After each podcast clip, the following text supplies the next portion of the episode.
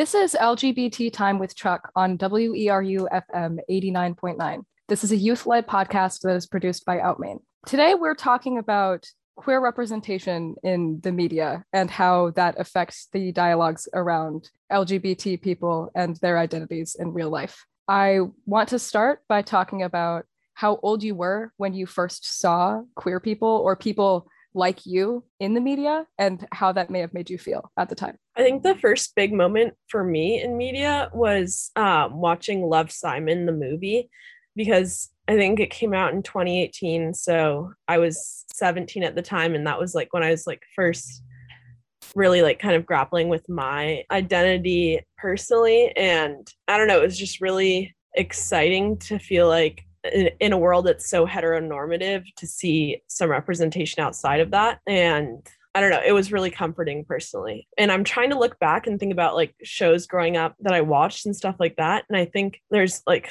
a lot of homophobia in the media in general. And just like thinking about it uh, at, on a deeper level now, like obviously when you're younger, it usually is harder to kind of like parse out what's what. But I think there's greater representation as we progress as a society, but still not there yet you you brought up a really important point i think that there's so much representation that revolves around homophobia and queer people not being safe in their identities and the trauma that we endure as queer people. And i think it's really important that we don't put a whole bunch of homophobia and you aren't okay to be this way in front of kids and then expect them to accept themselves or other people. It's very rare that there's a character in media that is trans or queer and it's not about how they struggle around that or how they're bullied in school for it. The first time I ever experienced queer people in media was when I was really young.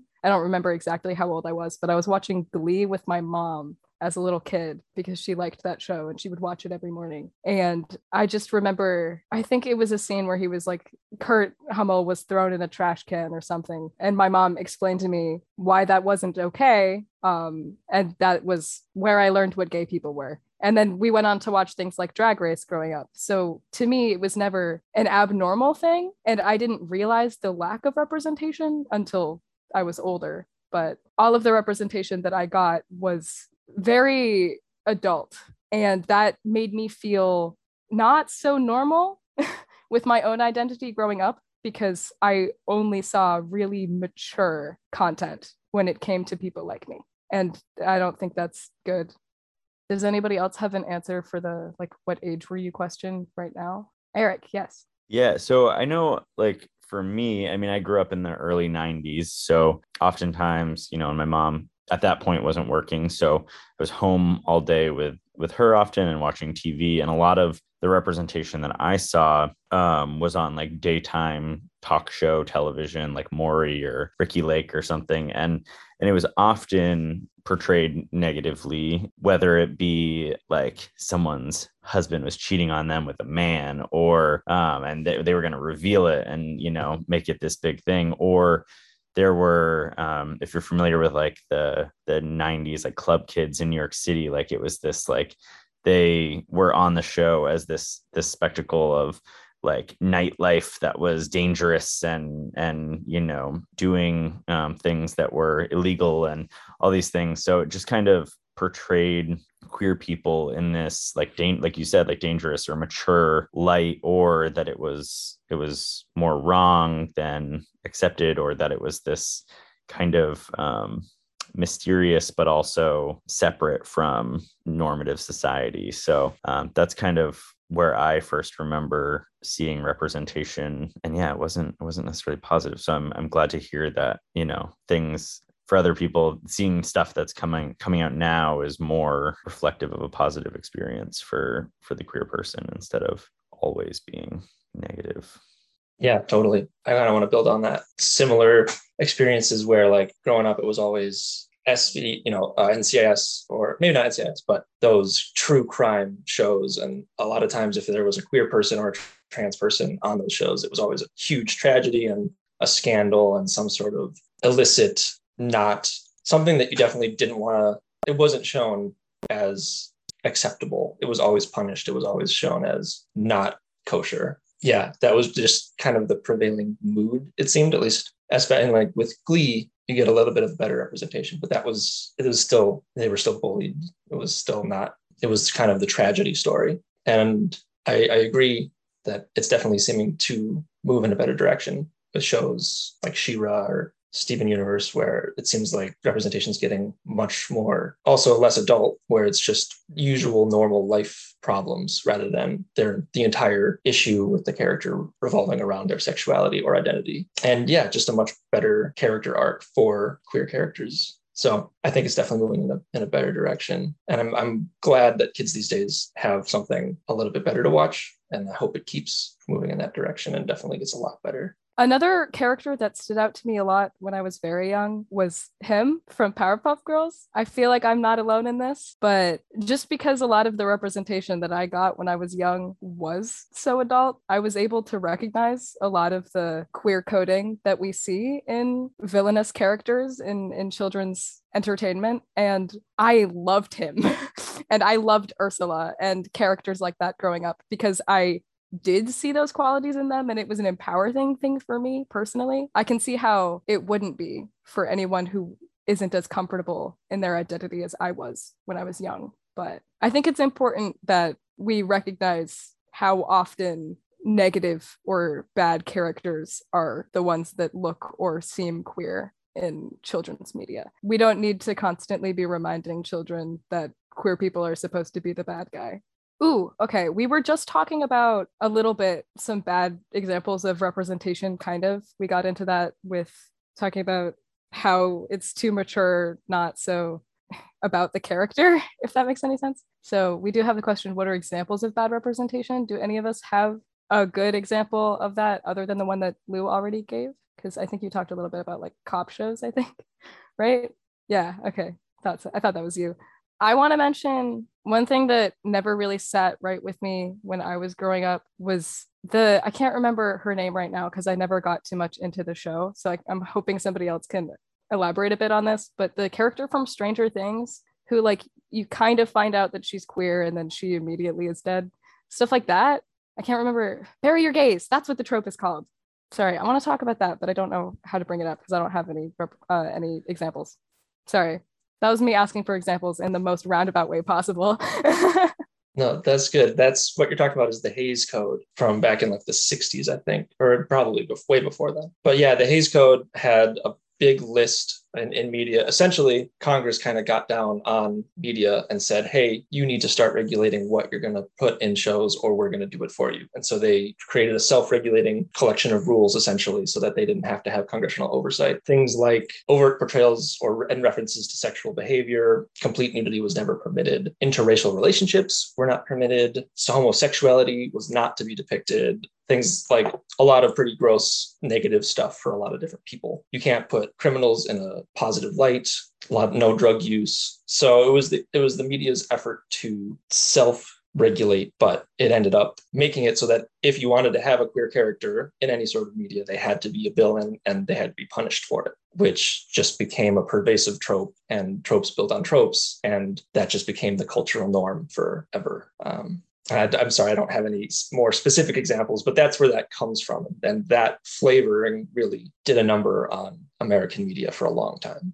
Yeah, I was just thinking about it. Um, Modern Family was a show that I would watch a lot with my siblings growing up and parents too. And like looking back, I see a lot of like pretty significant flaws in, in just sort of the i feel like it kind of claims to be progressive in its name and the dynamics yet i feel like especially the relationship between Jay, the sort of patriarch of the family, and Mitchell and Cam, his son and son-in-law, like perpetuates a lot of really like homophobic behavior. And I feel like almost like provides a platform for it in the name of being a sitcom or like in the name of humor, which I feel like I don't know, it definitely I like looking back, I really don't find a lot of that funny. And I think it does more harm than comedic relief. I don't think it should be com- comedic relief, but I think that's definitely like one example in like reflecting in like my media consumption. Lou, yay, you have more. yeah, sorry. It just also remind that what Lucy brought up definitely reminded me of kind of the ever progression of media and the change in what we uh, reclaim and what gets cast aside. So I know another topic of discussion was for and for for representation in media was how in the past rocky horror picture show was this hugely influential life affirming movie for a lot of people back in when it came out um, because it was kind of one of the the only i mean not it wasn't the only but it was a, a big representation where you could potentially see yourself on on screen even though it was kind of also punished. But in more recent times it's kind of been denounced and the, the language has changed and it's starting to fall by the wayside and be seen perhaps more as more problematic than it has in the past. So it's just interesting to, to note that with modern family where when that came out it was probably pretty modern and progressive and showing a gay couple on screen putting them in a relatively normal family life situation was a good representation and now looking back on it it's seemingly a little more problematic. There are things that we definitely, you know, don't like seeing in there, don't agree with. So it's just interesting to see how, how things move forward and how we can reclaim some things or cast them aside as they serve us. Yeah, I really like that you brought up how Rocky Horror was such an empowering thing for so long. And it was almost like flipping a switch. I feel like it was right around the same time that the newer one came out too. That people I saw a lot more dialogues about how it was pushing us back and not actually delivering the message that we needed delivered. And I would hear arguments about how we weren't trying to deliver any kind of message with Rocky Horror and it was just a fun movie to watch. I think I think it's interesting to look at how we still see queer characters as a vehicle for getting anything into the heads of straight people um, about who we are and what we actually need out of the world and how we're just normal people like everybody else. I I've always found it really interesting that one of the main pillars of why form of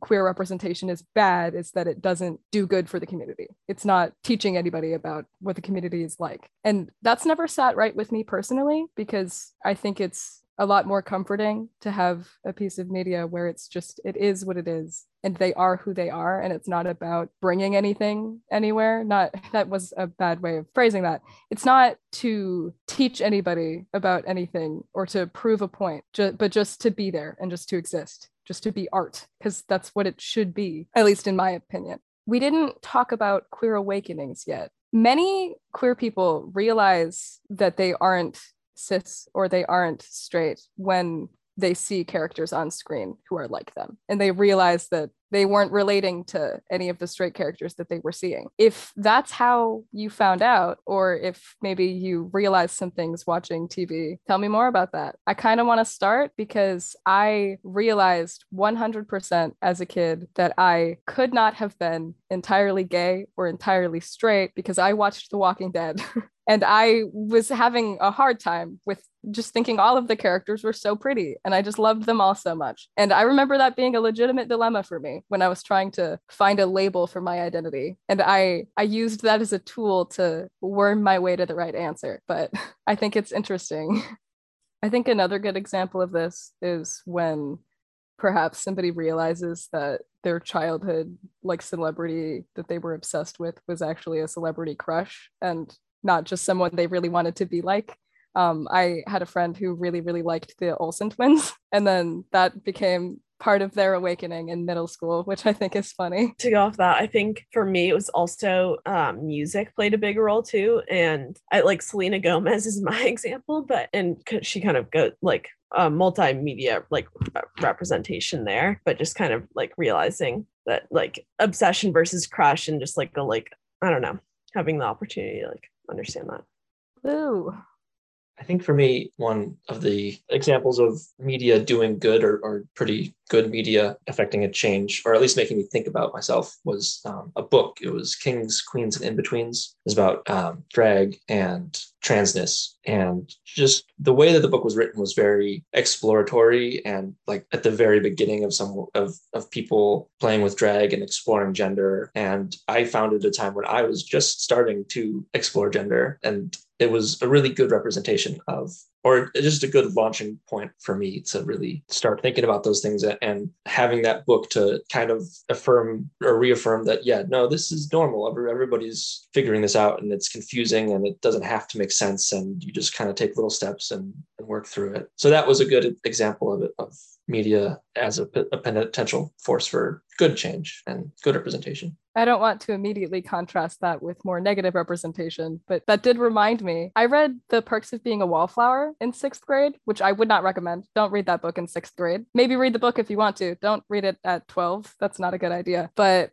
I remember Patrick being a character that I really related to, and I couldn't figure out why because I didn't really see any parts of my life that I felt were as hard as what he was going through. If any of you know from the movie or the book that uh, there's a character who is queer and is dating, kind of dating another character who is not out, and it would not be safe for him to be so. So there's a lot of tension there and a lot of really difficult moments with his character. And I remember that being a really painful thing for me to read going growing up, but it was also, I think, a, a good way for me to release some of those feelings that I had built up because I was so accepted growing up. I knew it would be okay okay if I came out, but I still felt like I couldn't for some reason. And representation like that that was about how hard it was can still be helpful. It's not necessarily bad for a character story to be about how hard it is to go through what we go through. It just has to be done right. And I think most of the time it isn't. And it's a cheap way to get a good reaction out of your audience and not actually expanding on the character or giving them a real storyline or a real life that they're living. It's just good ratings, I guess. But we also have how do you feel when non LGBT people play them in movies. Aiden, um, yeah, so I think I kind of have like a mixed answer for this because I remember like when I first started seeing queer people represented in TV shows and movies, it was like exciting to see because you didn't ever see it, but they were always generally played by non-queer people. So, um, like as I learned more about queer representation, I think I definitely expanded my view of like queer people should play queer people in the media, but because it wasn't done before when I first started learning about it. I guess I had felt indifferent at first, but now I definitely think that, you know, queer people should be playing queer people in movies and TV shows and, you know, allowing people the space to share their story also just like through media representation and having the ability to be a famous person to even like stand up for the communities that they're a part of. I think it's just important. I've always found it really uncomfortable to watch a storyline about a character who is going through all kinds of turmoil because of their gender identity or their sexuality, whatever it may be, and then find out that that character is played by somebody who's never even experienced those things and that the character was written by somebody who's never experienced those things. And it doesn't feel like it doesn't feel like any sort of genuine experience by that point and i don't i can't use it as a way to feel represented in media because it's just here is how we see queer people. We see them as the things that they go through. Watch it. You enjoy it right? We put you on the screen but did you? I didn't i also am realizing that i didn't actually ask the question. So i'm gonna i'm gonna do that. Um queer people are often played by straight people. I i feel like it's it's always been that way. How do you feel when non-lgbtq plus people play queer people in movies and tv eric yes. I think I, I definitely feel similarly to Aiden in terms of yeah, when I was younger there was no queer representation or very little. So like just the idea of it being represented was huge. And and oftentimes i still find myself being like oh well at least there's you know we're seeing it. So like that's good. But yeah definitely now that i understand more about why queer actors should play queer roles it makes a difference. And i think the point i wanted to make too is it's really interesting that actors straight actors or cisgender actors are often given an oscar for their the the difficulty of like portraying the role of something they want you know and and that is what's seen as like a career defining role is to to play a queer person and then they get recognition for it as being this this incredible acting that they did to be able to really like authentically play a queer person. So i just think that's interesting too that when we think about not only them playing it but that those are the roles that they're being you know memorialized in as like their their career defining moment, like thinking about Jared Leto and um, Dallas Buyers Club being a trans woman, playing a trans woman. Um, and then I know there's others out there too, but um, that's just one really kind of interesting and frustrating. And I wonder if a queer, if a queer actor were to play those roles, would they be equally considered for those awards based on their performance um, of something that they actually have lived and experienced? Woo, yeah. Yeah, I just wanted to add one thing to that because I think it's definitely big mood. And when actors like especially cis actors are playing trans or non-binary characters or even sexually sexual minority characters it does feel like the general consensus of hollywood or media or whatever kind of asserting that these are roles and these can be acted and therefore the pe- the real life people who are living these experiences are acting in roles and they're not necessarily valid. They're like just performing this role that isn't real and it's weird and we don't understand it so we're going to have an actor actor play it because that's what y'all are doing too, right? You're just playing at some weird thing. So that's kind of how it feels sometimes. I definitely just wanted to, to touch on that because I definitely agreed with what Eric said. I'm really glad somebody brought that up. Yes, Lucy. Also, just kind of furthering the point, I feel like it's just once again like denying the queer community like a greater platform and just like access to more people. And really, I don't know, I really appreciated Eric's point of like the rewards and recognition going to cis or straight people. And it's just, it's like really, I don't, I don't know, I find it super upsetting and just pretty disappointing that like we haven't come further and it's 2021. It reminds me of the show Pose and how every single actor on that show gave their all. You know, if if you watched it, it was a very hard hitting show. And then we watched cis actors rack up attention and recognition while the trans people that the show was kind of partially about, you know, just kind of stood there on the sidelines. And I'll never understand how people can praise them for being there and for doing the show, you know, a show that is primarily trans people of color like that's amazing. When does that happen? And then for them to not actually get any recognition that could further their careers actually is very upsetting because that show did a lot for the community. Like I I made my dad watch that show. Okay, I didn't make him. But I made my dad watch that show and he loved it and cried a lot. But like that that show changed how he viewed the community. And I think it's really tragic that a lot of the actors weren't recognized at all for what the outstanding work that they put in. But anyway, that's that's my bit on pose. But super quickly, I just want to mention the majority of the queer content that I consume now as an adult who can do whatever they want, um, I pretty much only still am interested in smaller projects made by independent creators or you know just smaller projects in general. Like i listen to a lot of podcasts and the best representation that I can ever think of is from podcasts. I have always preferred to read like short stories online about queer people than a book that's a New York bestseller, you know? And I think it's important to remember that while there isn't mass media representation out there constantly, there's still a lot. You might have to go looking for it, but you can still find characters that feel like you and communities based around those characters. You don't need a massive toxic fandom that makes you feel bad about yourself to feel included. I promise. There's a community out there, whether it's the Steven Universe fandom or not. Not to diss the Steven Universe fandom, I'm not a part of that. But anyway. Do we want to take a moment maybe and dump some of our favorite good representation media so that if anybody listening to this wants some good representation, they, they just have a jumping off point? Super quick, I just want to shout out two podcasts because I like them. A lot of people have probably heard of them already if they listen to podcasts, but the Magnus Archives, it's a horror anthology with a really big plot on top of it. It's really good. I love it. A lot of the characters are queer and it's not about their queerness. It's really good. It's really good. Good representation. And the Penumbra podcast, which is kind of two separate stories in the same podcast. Really good. The main character is non binary. A lot of people, I think, will enjoy that one if they aren't necessarily interested in the horror aspect. But yes. Yeah. And jumping off that, two more podcasts that are great uh, are The Strange Case of the Starship Iris. Same thing, space, sci fi, space, but lots of queer characters, not about queerness, but about their relationships, just in general, how they, you know, how their relationship grows and changes, but not specifically because they're queer, just because the stories about them, which is wonderful. And then on a more historical note, History is Gay is wonderful if you want to know anything about queerness in the entirety of time as we know it, going to, you know, ancient Egypt and ancient China and like all the way back, and then much more recent people as well. Those are some fantastic podcasts I would recommend.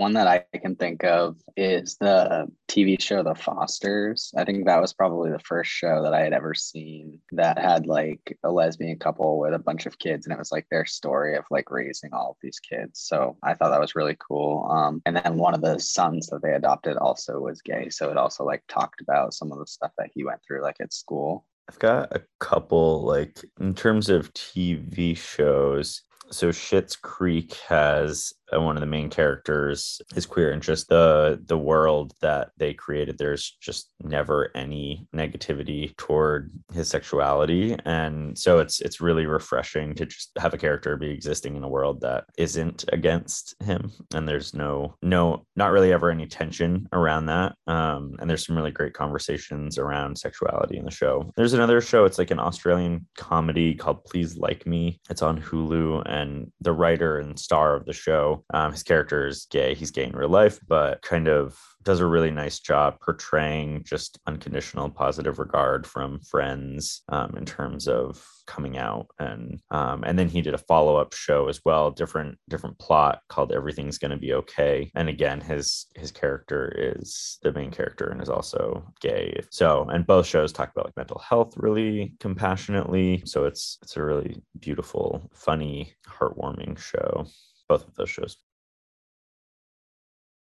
You have been listening to OUT Maine's youth led podcast, LGBT Time with Chuck, on WERU FM 89.9.